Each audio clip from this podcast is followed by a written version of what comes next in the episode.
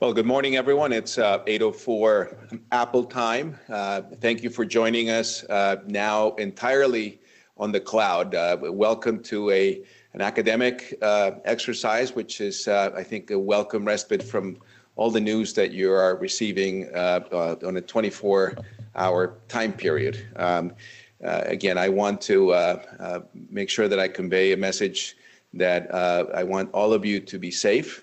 Uh, I also want to tell you to be not afraid. Be careful uh, with the things that you do, but be not afraid. Uh, we have a, a, great responsibility as healthcare providers for all the children that we're taking care of uh, to keep them safe and to keep ourselves safe. And if you follow the healthcare uh, uh, authorities' recommendations in terms of proper distancing, hand washing, sanitizer, um, and proper PPE in the cases you need to use them, uh, you, you will be fine.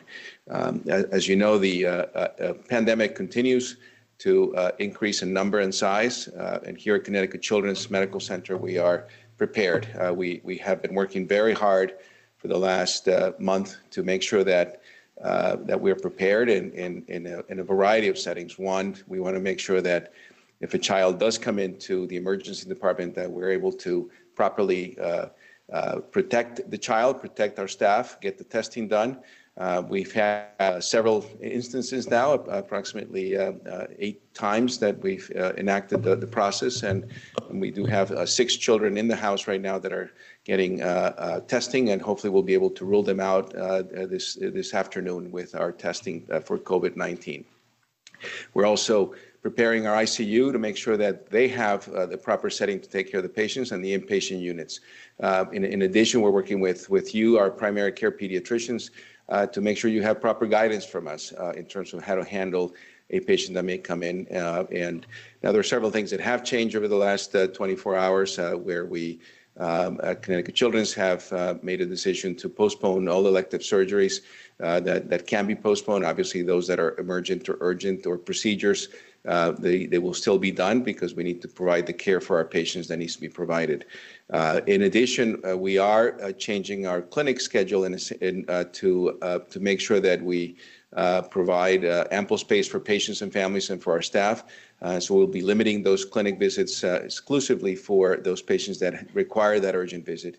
we're working on the protocols right now. We'll begin with that tomorrow, and we're working with the division chiefs and the providers who are experts in their area to define who should be uh, protected uh, and, and, who should be rescheduled. Uh, of course, this will create a, a, lot of anxiety with parents that, that need to come in, uh, uh, but we are working on, a, on, an hour-by-hour basis. And uh, as information changes, this may this may change. Um, one of the things I want to say is that we are probably going to. we're still in the, in the, working with with our academic affairs office that we will be changing this venue, which is an electronic venue, to uh, Uh, provide uh, every Tuesday uh, an up-to-date uh, scientific uh, and epidemiologic lecture or, or, presentation on COVID-19. we will probably do that until uh, until we feel is appropriate to go back to our normal schedule. Uh, we will work with the speakers, of course, to make sure we respect their time and their preparation, uh, but these are not normal times. And I think this venue is, is the proper one to be able to provide such information for, for all of you. So, so work with us. Uh, thank you. Uh, uh, if you have questions, uh, of course, let us know, and, and we'll have to figure out a more nimble way to get questions from you uh, electronically, since uh, the, the, audience here is more limited, primarily of uh, the group from uh, pediatric gastroenterology. I see the, uh, the, your colleagues, the fellows, and, and so let me let me stop there and introduce Dr. Corey Baker. I don't think he ever imagined that his his first grand rounds at Connecticut Children's would be to a mostly empty auditorium. Um, that is a surreal experience, I have to say. Um, but it, it, probably makes it easier on you because it, you're just seeing your colleagues here. Uh, however, the, uh, I, I, can assure you that there will be several people uh, on average, we get about 200, 250 people who log in online. And as we look back and people, you know, you, you can actually take this home with you at some point and look back and uh, and realize that this was uh, a surreal time in the middle of March uh, where you gave your first grand rounds uh, by, by, by the uh, internet primarily. Corey has been nothing less than fabulous since his arrival. we we recruited him avidly from from that little hospital up north, uh, Mass General, uh, where where he uh, where he trained, and uh, he he uh, is he's a I wouldn't say a Connecticut native, but he trained in Connecticut. he was a Bachelor of Arts in Neuroscience and Behavior at Wesleyan University here in Middletown, Connecticut. Um, then went up to Boston to do his medical school at Tufts University.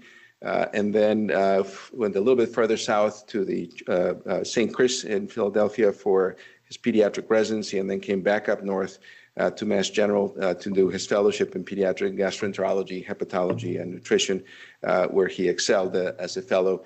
And and now uh, presently, we we uh, we're very happy to say that he has brought great expertise to our area. This is an area that we that we needed needed some some help, and he's moved very quickly.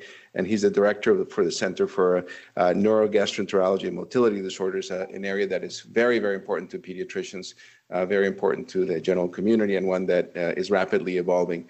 Uh, and uh, we've asked Corey to talk to us today about pediatric dysphagia beyond the basics. and so um, I will say that if, if electronically you can, you know, you can do a round of applause, although we have some people here, and welcome Dr. Baker. So Corey, the, the podium is yours.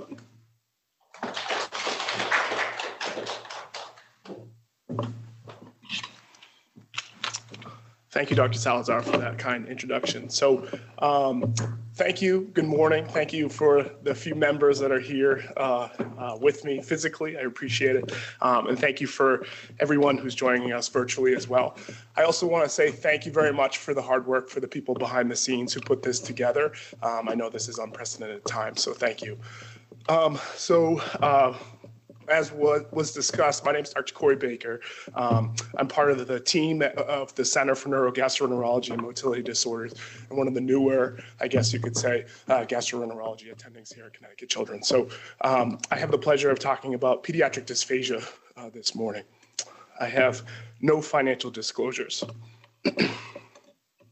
so uh, my objectives for this morning are at the end of this, I hope you'll be able to identify major diagnoses of pediatric dysphagia, uh, recall the different diagnostic modalities for dysphagia and their appropriate use, and analyze diagnostic patterns of esophageal motor disorders on esophageal manometry because I'm a motility doctor, and of course, we're going to talk about esophageal manometry.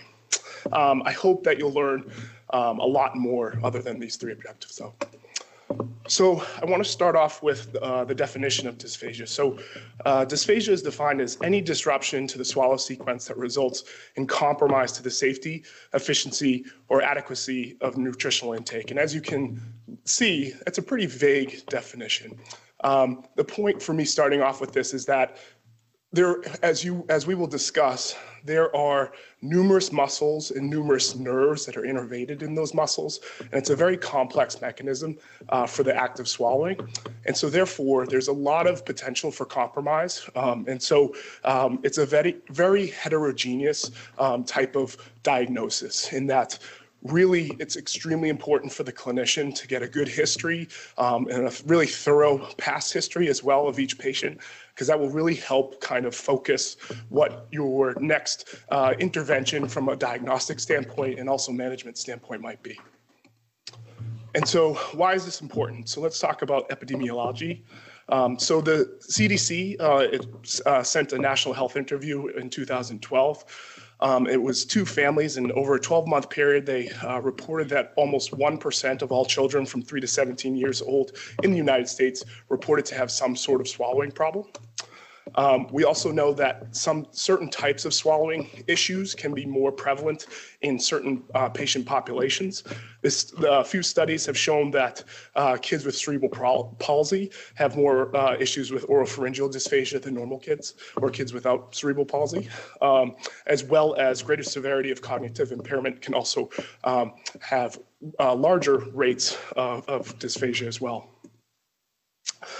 We also know that uh, kids with craniofacial disorders also have uh, higher prevalence rates of oral dysphagia, which is um, which is pretty straightforward. But we'll talk about kind of other possibilities that could contribute to uh, dysphagia. So dysphagia, or the swallowing mechanism, I should say, is really broken down into four phases. So the first phase is oral preparatory phase, which means just basically the chewing or mastication of food, um, really to prepare it to go down into the esophagus. The next is the oral transit phase. Um, this is really when the bolus of food or liquid is transported to the back of the throat. The pharyngeal phase is classically what we think of as the actual swallow, uh, where the transportation of the bolus from the pharynx really through the upper esophageal sphincter on the top of the esophagus. And then the esophageal phase, which is, again, the transportation of the bolus really through the tube, through the upper esophageal sphincter, down the esophagus or the esophageal body, past the lower esophageal sphincter and into the stomach. And so, as I mentioned, there's three main parts um, of the esophagus. Thus, uh, the first part is the upper esophageal sphincter, which my colleagues will get annoyed with me as I explain it to patients' families. I always talk about sphincters as being doors and how they need to be opened, um, but really that's what they are. The upper esophageal sphincter really is at the top of the esophagus and allows food to pass from the pharynx into the esophagus. The esophageal body um, is where the food travels through, and the lower esophageal sphincter is the doorway that allows food to go into the stomach. I highlighted the esophageal phase because I will be mainly focusing on this during this talk. So, um, as I had previously mentioned, the clinical history is extremely, extremely important because, again, there are so many different diagnoses and different symptoms that could be associated with dysphagia that it's really important to get a thorough history. So to just kind of highlight that fact, um, these are some symptoms that you might think of that could be associated with dysphagia. Um, when I think of certain symptoms, it kind of makes me think of certain possibilities. So just to point out a few in the interest of time, when I think of back arching, I usually think of possibly uh, gastroesophageal reflux disease, infants after they eat, um, that could be causing some pain. Uh, whereas with, if anything that has breathing difficulties or coughing and choking during swallowing, I think there might be a discoordination in the oropharyngeal, in some oropharyngeal dysphagia. When I think of uh, difficulty managing secretions, I think about possibly um, uh, food impaction from underlying eosinophilic esophagitis or po possibly a foreign body ingestion um, that a kid may have a caustic ingestion or any of those things that could cause this. And um, those, if those words are not familiar with you, they hopefully will be by the end of the presentation. So this is also just some underlying associated diagnoses, just to highlight the fact that there are a lot that can be considered kind of um, uh, contributing or possible underlying cause of dysphagia. I won't go through everything, but just to appreciate kind of, again, the heterogeneity. So let's focus a little bit more on each phase. So the oral preparatory phase, as I had mentioned, is food in the oral cavity. Um, it's chewed and formed into a bolus. Um, this picture is a sagittal view of the head. Um, you could see obviously the lips here, the teeth here, and the tongue. The blue is supposed to be the food bolus, and so when you chew up your food, it, it gets ready to kind of get thrown back into your esophagus, into your pharynx, um, and it stays in the oral cavity. When we are first born, this is actually involuntary, um, but as we get older, it becomes obviously more voluntary. Um, and really, you need appropriate muscle coordination um, and sensory kind of triggers in order to have appropriate uh, mastication or, or drinking. The next phase is the oral transit phase. Uh, the bolus is uh, propelled from the front um, of the mouth to the back of the tongue, and it starts or to initiate uh, the swallowing reflex. Um, again, very complex. There's a lot of different movements um, and muscle contractions to kind of uh, coordinate there. Um, here, again, is just a picture of the bolus going back into the throat. The triggering of the swallowing reflex is generally involuntary, um, but obviously you can control it. As some of you may know, if you're trying to really gulp down a big glass of water, you kind of try to initiate the swallow. And then the pharyngeal phase is, um, is really an involuntary activity initiate and control it as it goes down into the upper esophageal um, upper esophageal sphincter. And so this is very very complex. Um, as you can see here by the diagram, the bolus starts from the top and really is pushed down through. Um, the cricopharyngeus muscle is the main muscle that contributes to the upper esophageal sphincter. And so uh, to initiate this, usually there's a closure of the nasal pharyngeal port, uh, which is up here. Um, you'll have uh, the pharyngeal uh, closure of all the sphincter muscles will kind of push the bolus down. Um, different muscles, the superior, middle, and inferior pharyngeal constrictors will kind of push the bolus down. There's also a closure of the vocal, for, vocal cord so it doesn't go down the airway. And there's a high laryngeal excursion, which is basically this part um, pushes up to kind of open up uh, the lumen of the esophagus so it can go down a little bit easier. And then there's all, obviously um, the relaxation of the upper esophageal sphincter to help the bolus pass through. All of this is really coordinated by uh, the vagus and glossopharyngeal um, cranial nerves uh, from a motor and sensory input standpoint.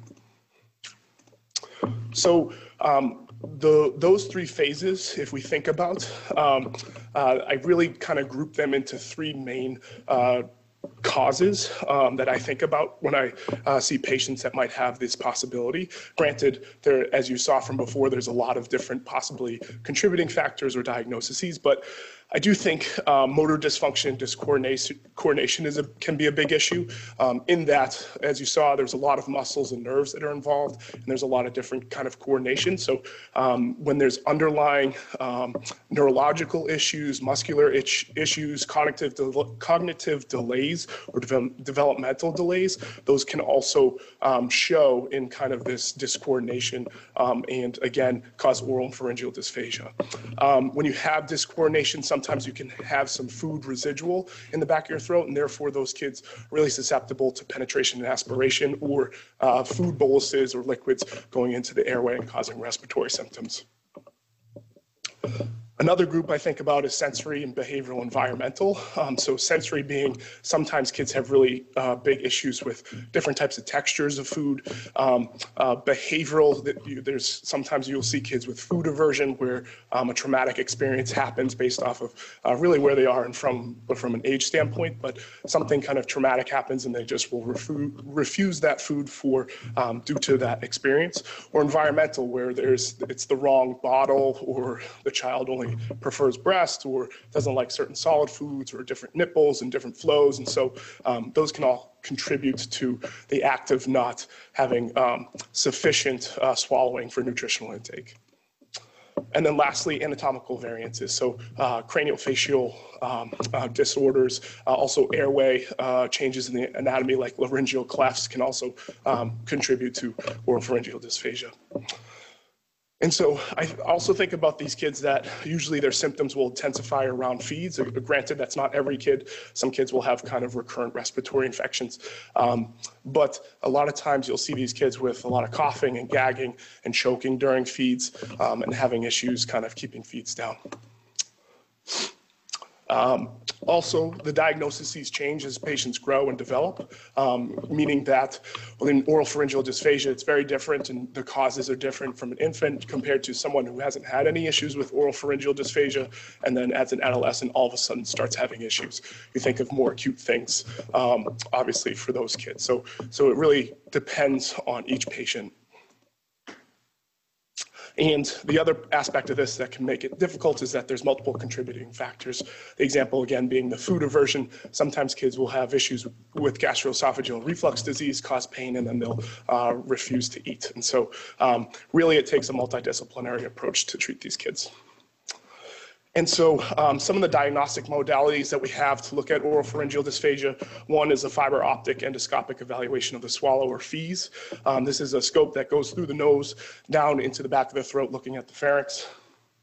Um, really, it's great for visualization of the pharynx, but really doesn't look at oral or esophageal phases of the swallow here is a picture of what the FEES may look like. And so um, the greenish, the bluish greenish color is just the liquid that, that they have given the child. So basically the scope goes in the back, uh, in the nose, in the back of the throat, and they watch the child swallow. Um, here you can see there's some residual, um, uh, residual liquid after this, this particular patient swallowed.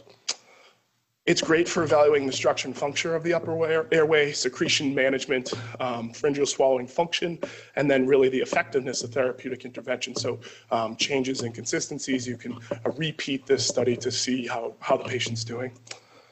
Um, and again, has been shown to be equally as sensitive in these uh, particular aspects of the swallow um, compared to the next diagnostic modality, which we'll talk about, which is the video fluoroscopic swallow study.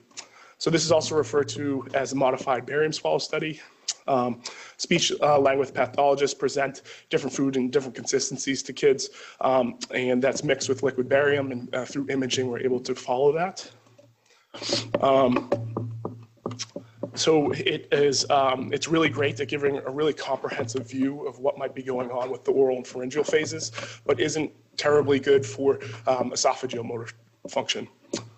Do have a, a video here. see if it works here. I don't think it did. That's okay. It was basically just showing you what a normal swallow looks like and kind of what that looks like um, uh, from our providers. So for the treatment for oral pharyngeal dysphagia, um, again, a multidisciplinary approach is really important.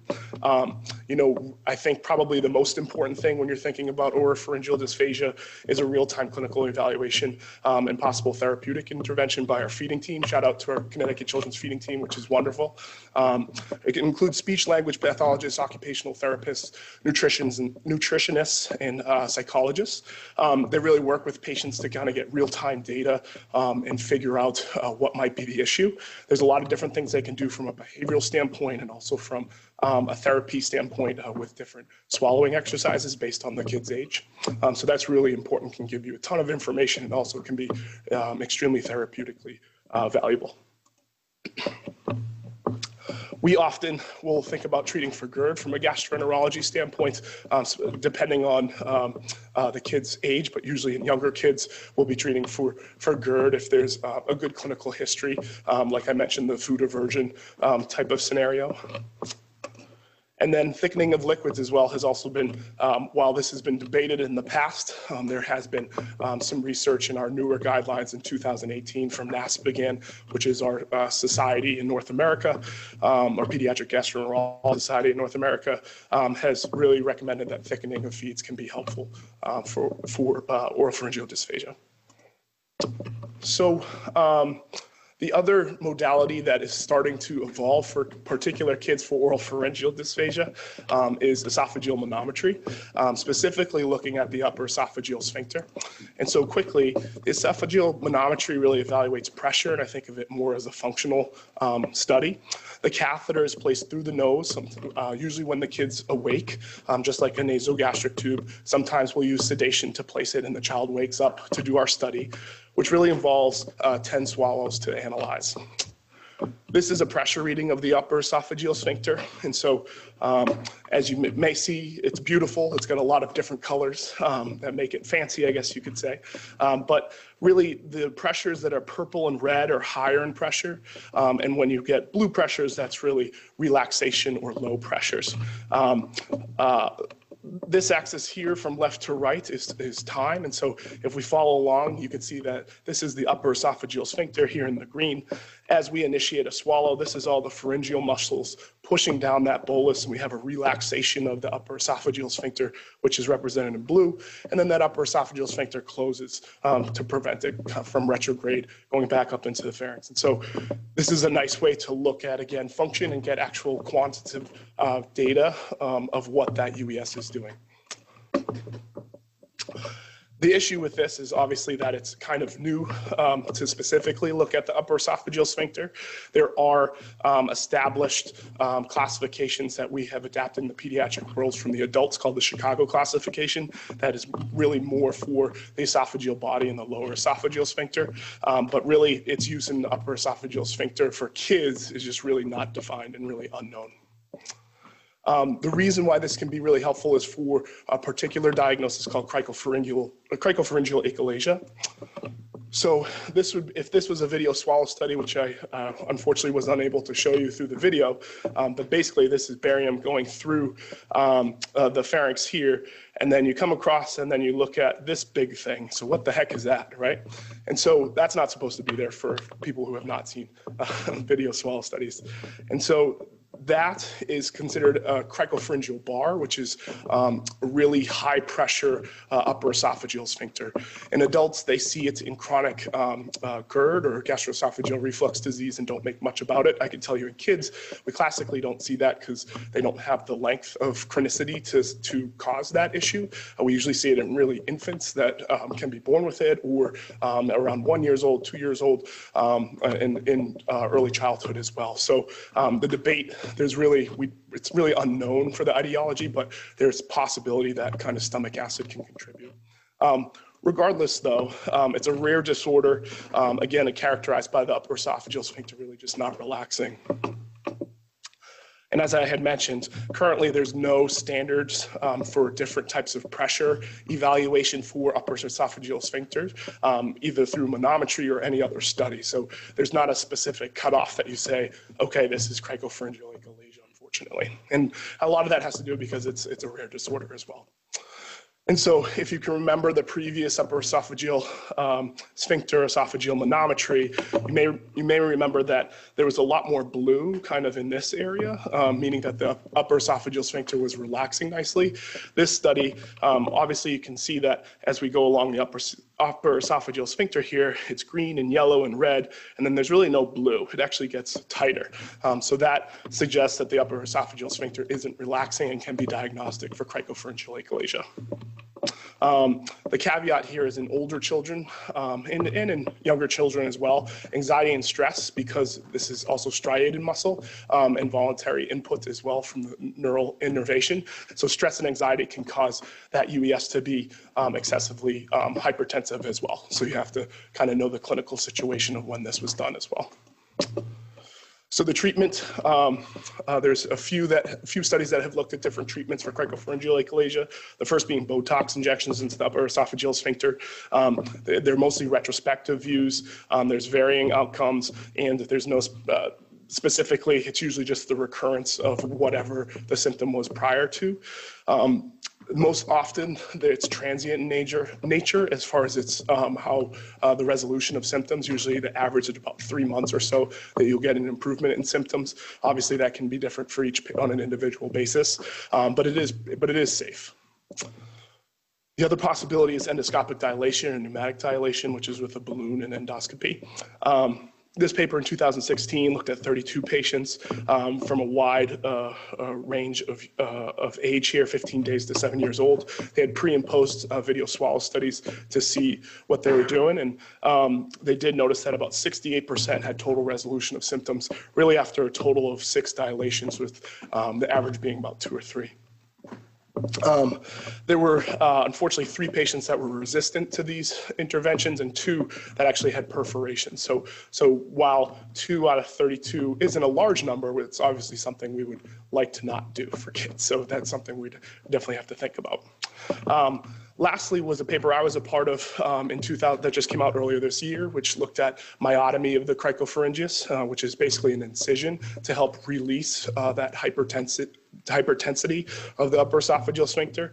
We had seven patients um, and we did uh, a, mostly a pre and post swallow study, also questionnaires. And for about half of those, we also had pre and post um, esophageal manometry studies. And so this was a nice study showing that about 86% after uh, just one myotomy um, had improvement of symptoms on the swallow study, on the questionnaire, and then also importantly from um, a uh, esophageal manometry standpoint, also had significant decrease um, in the resting pressure of the upper esophageal sphincter and the residual pressure pressure, which is really how much does that UES relax.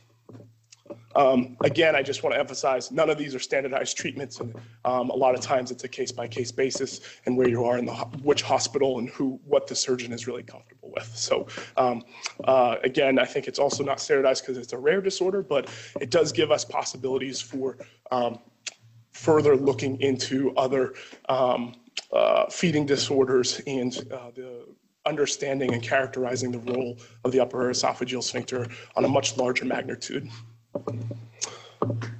So the last thing I'll say about oral pharyngeal um, uh, dysphagia is there can be sensation issues as well. And so it's not a motor issue. Um, there's not inflammation or an obstruction or discoordination. There's more of a hypersensitivity from the nerves. And so one is a swallow refusal or oral aversion, which I've mentioned a few times, can be in any age, um, can be in infants that had GERD and then um, refuse certain um, liquids. It can be um, in school age children who swallowed a particular thing, then had a traumatic event, whether it be choking or pain or a breathing issue, um, and then with time just kind of refuse that particular food or other foods like it. Um, for the uh, usually uh, if there's a workup done, it's usually normal. Um, in an infant, most often we just try to. It's really important, obviously, for growth and development. So we're trying anything we can to get the appropriate nutrition in them. Um, but most often they'll grow out of it if there's truly no underlying pathology. Um, in children, sometimes cognitive behavioral therapy can be really helpful to really focus the, on that particular event um, to kind of relieve in this relieve the stress and anxiety of that event as well. And then the last thing is uh, a globus pharyngeus or globus sensation, which we do see in the, our older kids. Um, it's characterized as a persistent or intermittent, non-painful sensation of a foreign body or lump in the, in the pharynx. The etiology is really unclear um, and thought to be complex. I can tell you just from personal experience, a lot of um, the majority of kids that I see with this have some underlying issue with stress, and anxiety, and obsessive compulsive disorder. Um, that's obviously not necessarily um, uh, applicated to all patients. During this workup, usually the workup will include kind of treating for gastroesophageal reflux disease, possibly an endoscopy, possibly an upper GI study, which we'll talk about uh, in, in, the, in a few slides. Um, but, um, and some kids can respond to a PPI. Uh, I would say most of the kids I, um, just from clinical experience uh, that I have treated do not. And so um, other possibilities for treatments, again, are cognitive behavioral therapy to help overcome um, that particular stress and anxiety of having that sensation sensation, or um, antidepressants, specifically amitriptyline uh, or Elavil, which is, is a tricyclic antidepressant, or uh, gabapentin and other neuromodulators that can help kind of turn those nerves down. So uh, the rest of my talk, I'm going to really focus on the esophageal phase of things. Um, and so the esophageal phase, as I had mentioned, is when obviously the bolus goes through both sphincters or doorways, traveling through the esophagus, esophageal body, and into the stomach. Um, there really is, uh, so the upper esophageal sphincter needs to relax. There needs to be peristalsis, so really the pushing of the food bolus proximally to the distal end of the esophageal body and then it has to go relax through the lower esophageal sphincter to get into the stomach.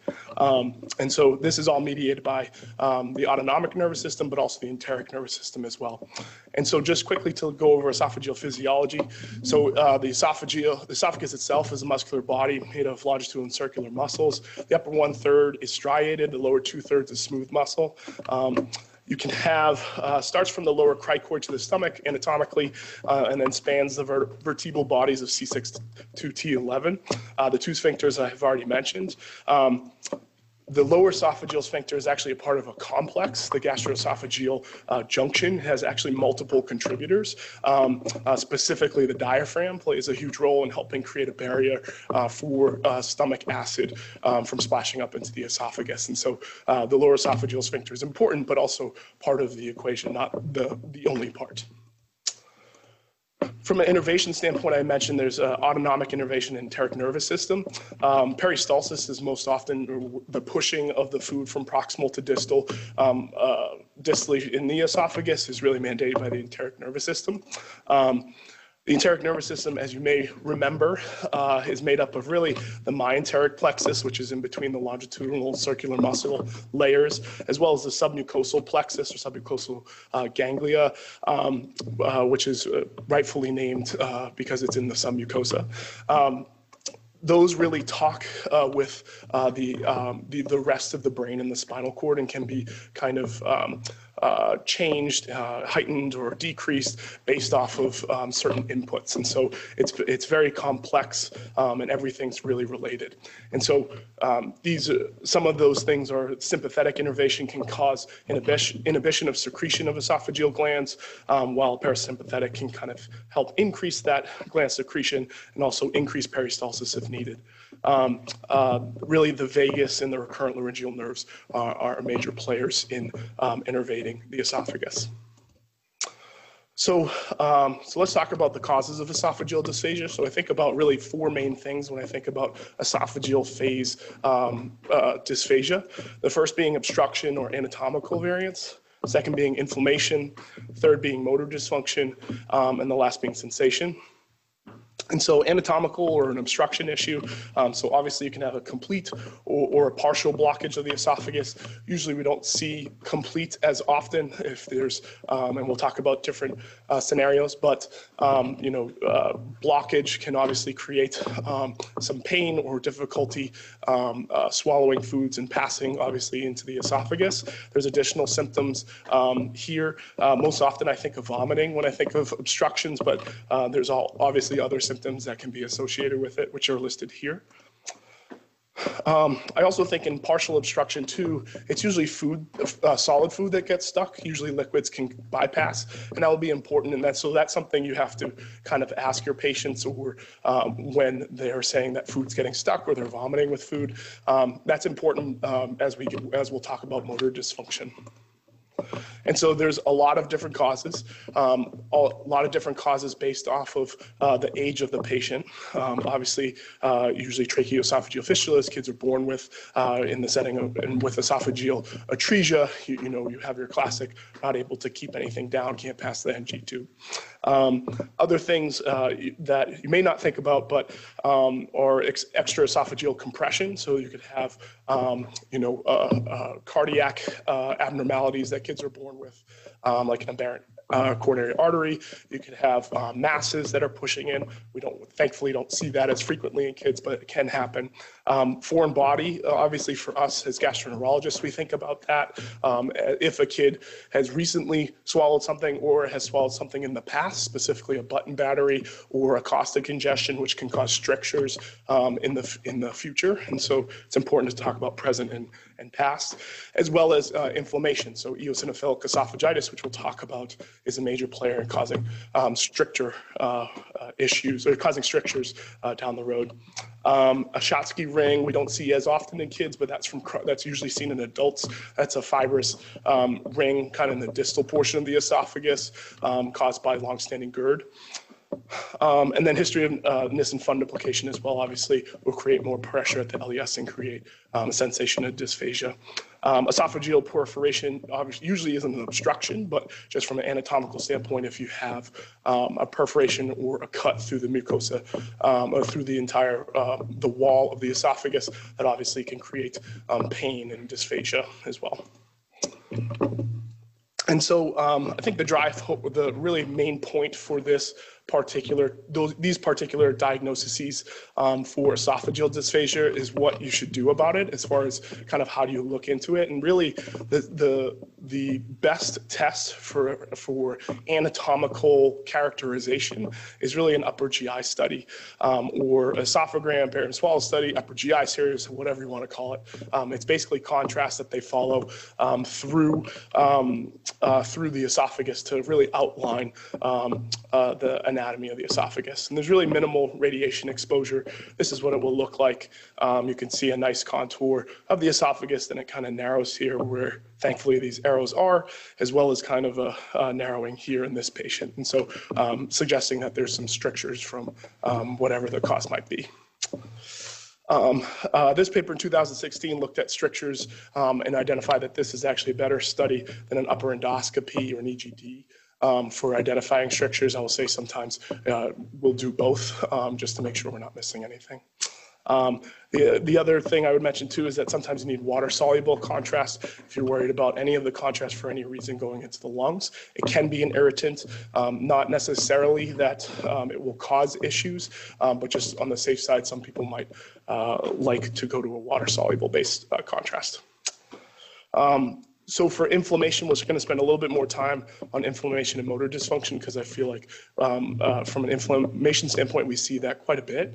Um, and so additional symptoms that, that you can, may see with dysphagia if you're thinking about or if you're seeing uh, inflammation in esophagus or esophagitis really chest pain heartburn belching uh, systemic symptoms if you have uh, an infection um, as well as uh, food getting stuck. And again i think about um, inflammation and obstruction uh, when there's really solid foods getting stuck um, and liquids are, are being able to pass. Obviously that's not every case but in general um, i think about that.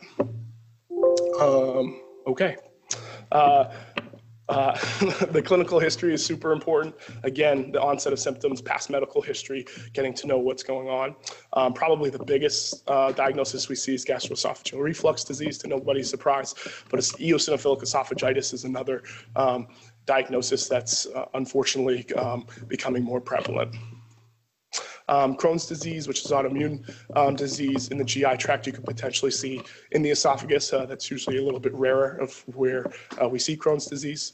But uh, infection could be a possibility as well. Uh, herpes um, can cause esophagitis in uh, kids who are not immunocompromised. Uh, Candida and cytomegalovirus, usually in kids that are, are immunocompromised, but we can see esophagitis. Um, and then foreign bodies, I think of esophagitis as well. So um, button batteries, um, caustic ingestions, all can cause inflammation both acutely and um, uh, from a stricture standpoint um, can cause anatomical issues um, in, the, uh, in the future.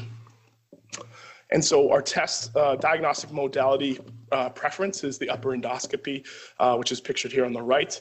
Um, so the patient uh, really evaluates the esophageal mucosa, as most of you know. Uh, it's under sedation. It's usually pretty quick, um, and we get a really good uh, visualization of the tissue, but also through biopsies, are able to look from a histological standpoint, which is um, even more important.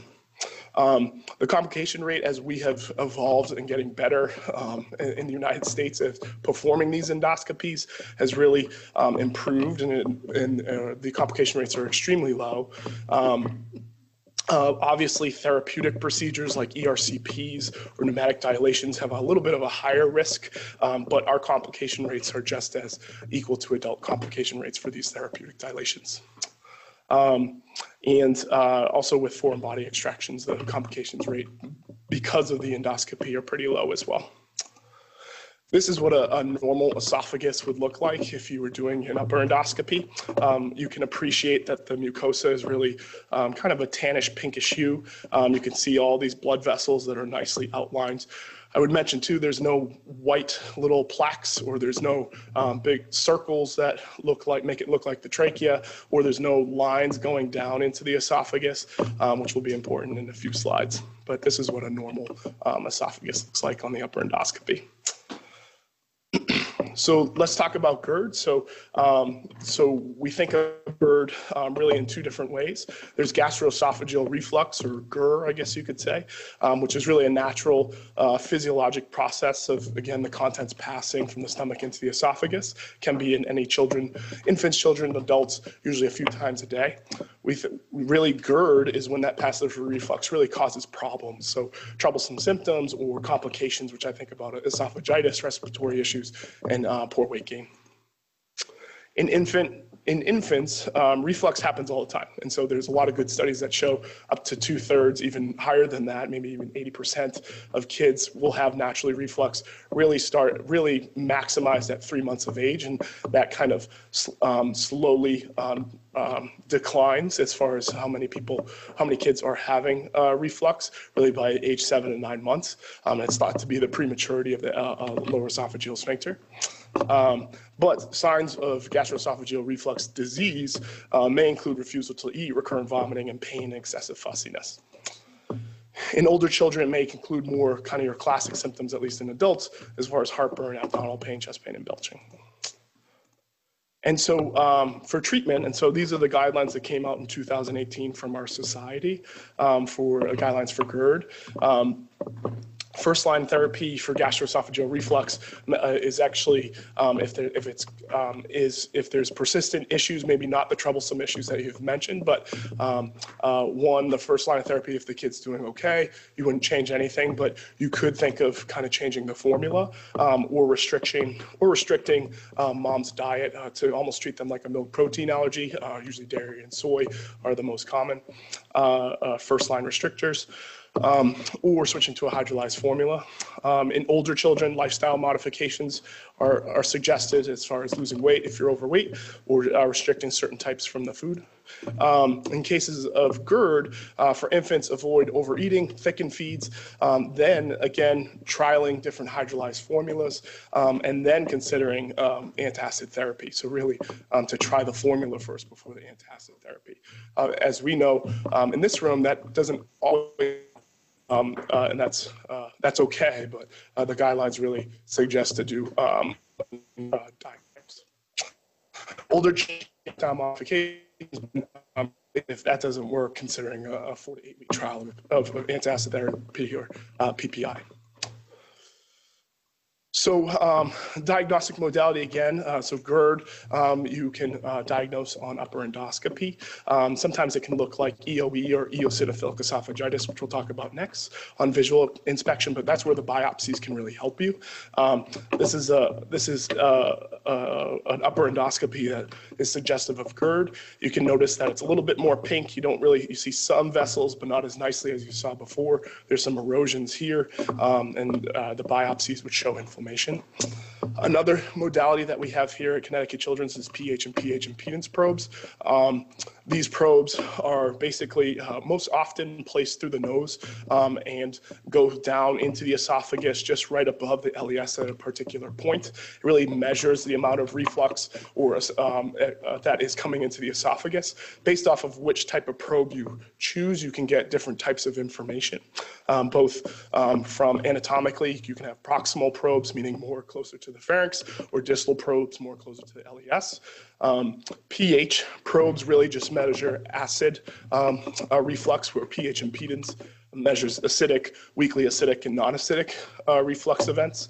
Um, they're great. This test is really great for three main things, which is characterizing the amount and types of reflux, which I just mentioned, and also correlating reported symptoms. So um, we will, we, you know, if you are worried about a cough or um, other type of upper um, uh, or pharyngeal type of symptoms, sometimes this is a good way to see if those symptoms are truly due to uh, reflux.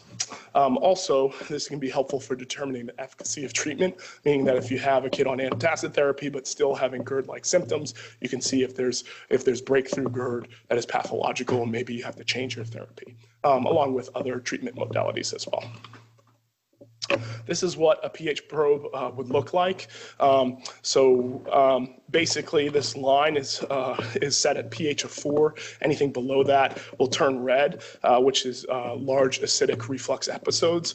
Um, the the uh, gray diamonds are different symptoms that the patient actually uh, will push, so we can understand when they're having them symptoms and correlate um, based off of specific criteria to these reflux episodes. Here you can see there's um, there's large amounts of red, which um, after looking statistically, this patient had um, uh, pretty significant gastroesophageal reflux disease.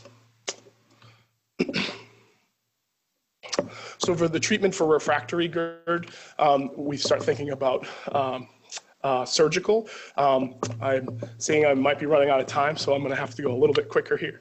Um, but uh, the gold standards is a Nissen fundoplication, uh, where they wrap around the fundus of the stomach to create more of a barrier. Um, there's limited data in children, but what's out there um, is pretty promising. Um, there's a five-year survival uh, post-fundoplication. Um, from here, about 59% to uh, up to 100% for survival. The uh, kids that didn't do as well had a a lot of neurological compromise. Um, it's been shown to reduce reflux symptoms and total acid exposure as well. And the need for redo fundoplication in this study was 12%. Um, the guidelines recommend to consider the Nissen fundoplication for a few uh, recommendations here, which again, I won't read for the interest of time. Um, the more recent, uh, newer type of uh, surgical option is called the LINX reflux management system. This is an implantable ring of magnetic beads that is placed around the esophagus um, at the gastroesophageal uh, uh, uh, junction. Excuse me. You can see it here, pretty much holding that LES um, closed, but also opening when needed to for a food bolus to let it pass. Um, this is, uh, hasn't been done as frequently in kids. It's, the data is really limited to adults, not surprisingly, um, but the data is, is pretty good from an adult standpoint um, um, and is just as effective. It seems to be just as effective as Nissen's. And so um, the most common side effect is actually dysphagia. Um, and there's rare, obviously rare complications of this eroding through the uh, esophagus. Um, uh, but uh, it seems to be promising and maybe something um, that might be brought uh, to children in the near future. Um, for other inflammation is uh, eosinophilic esophagitis, which is marked infiltration of eosinophils. Um, this is what the scope may look like. So you can see kind of these linear furrows where these lines going down, these white plaques, and then these circular type of rings, um, all classic for EOE. Um, it can be done, it can be seen in atopic children, but it's really T cell mediated, um, and the prevalence the pre prevalence is increasing. Um, also in adults. And um, we start thinking about this based off of uh, certain symptoms based off of age. So in younger kids, usually growth failure and emesis um, is, is more um, persistent for this age group, whereas in older kids, um, usually dysphagia and food impaction um, in adolescence is the most common presentation. Treatment-wise, so first the diagnosis is histological, and that's why I mentioned biopsies, even though if GERD looks like eosinophilic esophagitis, um, the biopsies can help kind of um, tell you whether or not it is. There's some caveats to it, which I won't get into, but um, really the, the gold standard is eosinophils, which are greater than 15 uh, per high-powered field, or um, their microscopic field. Some patients uh, do respond to antacid therapy. This paper said up to 54%. I think other papers have said 30 to 40. Um, and then really we think about food therapy, so elimination therapy. There's been uh, four food eliminations, six food eliminations, um, up to 60% for this paper for four food. I will say there's another paper that shows just milk alone, taking that out is about up to 68% of kids do well just on that. Um, and really from a, a, dietary standpoint, elemental formula or amino acid based formula um, can be um, a definitive treatment option as well. Also, topical steroids is thought of um, for breakthrough symptoms or um, uh, for treatment as well, but can lose its effect over time. The last thing I'll say about esophageal inflammation is just caustic ingestions. Um, this is alkaline ingestion, uh, which can see inflammation, as well as uh, uh, infections, like I mentioned, which you can see the punched out lesions here for herpes. Um, the next topic I'm going to talk about is the motor dysfunction, which we use esophageal manometry um, as really the gold standard to understand function of the esophagus. Again, it's a pressure topography map, and here's what the entire esophagus looks like for esophageal manometry. You can see, again, the same rules apply to what you previously saw. So red and pink are high pressures, blue are low pressures. You can see upper esophageal sphincter. This is what peristalsis looks like. It's kind of the stairway going down of pressure, um, uh, meaning that from a proximal standpoint going down to distal, um, pushing that food bolus down. There's also, uh, we also have the capability here to look at actual, uh, the food bolus, which would be in purple here, and you can see it as it pushes down and see if there's any remnants uh, through impedance. And then you can also see the lower esophageal sphincter relaxing nicely to allow the food into the stomach. So I mentioned the Chicago classification is really the gold standard to, to help diagnose these particular um, uh, diagnoses, um, but it has not been standardized in children. We, like most things uh, in GI, we are adapting, or at least from a motility standpoint, adapting to what the adult folks are doing there has been some case reviews and retrospective studies that have suggested that it's okay to apply the Chicago classification to children, so we do do that. Um, I think about motor dysfunction in kids when there's really no history of or no suggestion of an anatomical or obstructive process, but they're unable to pass solids and liquids. So that's that's kind of a definitive or a suggestive point in the history that you can kind of get out from the beginning. Um, and those kids, I would suggest going forward with esophageal manometry um, pretty quick in their in their workup. Um, so Chicago classification again is the big way to diagnose these things. Um, there can be issues with the LES not relaxing. Achalasia and EGJ outflow obstruction are the two main diagnoses for that. There can be major disorders of peristalsis, meaning that um, the obviously you don't see that stairway and there's issues uh, with it contracting or failed swallows meaning you just don't see that peristalsis at all. Here are some of those diagnoses that fall under that category and there can be minor disorders of peristalsis as well. Ineffective, ineffective motility is, is more often seen in adults and thought to be due to gastroesophageal reflux disease, where you have inflammation that is uh, basically um, hurting the enteric nervous system and therefore decreasing um, how the esophageal body contracts. We do see it in kids sometimes, but it's more of an adult diagnosis. But uh, you know, some of my adult colleagues will argue 50 to 60 percent of the motor disorders they see is IEM. So uh, when I think about motor disorders, I think about first off, is there peristalsis? So do you see that nice kind of stairway going down? Um, if not, then there's a failed swallow, and there's certain different criteria for that. Um, one of the criteria is called the distal contractile integral. It's really the strength of the contraction. Um, there's also, um, so one of those diagnoses is an absent contractility where you see normal UES relaxation and LES relaxation, but really no peristalsis whatsoever. Um, ineffective esophageal motility is what I just mentioned, but you have normal UES, normal LES relaxation, um, but really kind of a weak peristalsis, and there's definitive criteria through the DCI, which is less than 450 millimeters of mercury. Um, and then hypercontractile or jackhammer esophagus, or previously called, called nutcracker syndrome. And so you can see really high pressures, but appropriate sphincter relaxation. Um, so when the so after looking at whether or not there's peristalsis, then I think about is the LES appropriately relaxing, and that measures the integrated uh, relaxation pressure. Really, anything above 15 millimeters of mercury is considered abnormal. Um, the two major ones is EGJ outflow obstruction, which you have um, normal upper esophageal sphincter relaxation, normal peristalsis with normal contractile, um, but really the LES doesn't it doesn't relax like it should, and you can see the IRP is greater than 15 here. The major disorder that we think about, um, that I worry about in kids is achalasia. And so that's basically the same, but you don't have really, you have really failed swallows or no peristalsis. There's three main types. Um, type one is more your classic one that you think about where the UES relaxes, the LES does not, and there's really nothing. There's type two, um, which is really, you can see this, there's no real stairway here. It's just very kind of spastic all at once. The esophageal body is contracting. Um, and so those are called spasms. Again, the upper esophageal sphincter relaxes, the lower esophageal sphincter does not. And type three is just large, um, a really hypercontractile. I did the red box here because type 2 is really what we see in kids most often. It's thought to be really um, uh, really just kind of progression of issues where uh, it's thought that people usually start with type 2 then can then can kind of progress to type 1 or type 3 we don't really know. Type 2 is the the most um, responsive to treatment though uh, which is a good thing for us um, treatment is just like the upper esophageal sphincter treatment, uh, where you can have Botox injections or pneumatic balloon dilations, um, both of which have been pretty successful. Um, there is some some uh, studies out there that suggest a Heller myotomy or an incision right to the LES from the get-go can be more beneficial. I will say every it depends on the surgeon's um, comfort, depends on, um, and there's data that suggests otherwise as well. Um, more often than not, there's uh, usually the the scenario is pneumatic dilations uh, followed by myotomies, but again, it's a case-by-case series. Oop. Oh, how do I go back?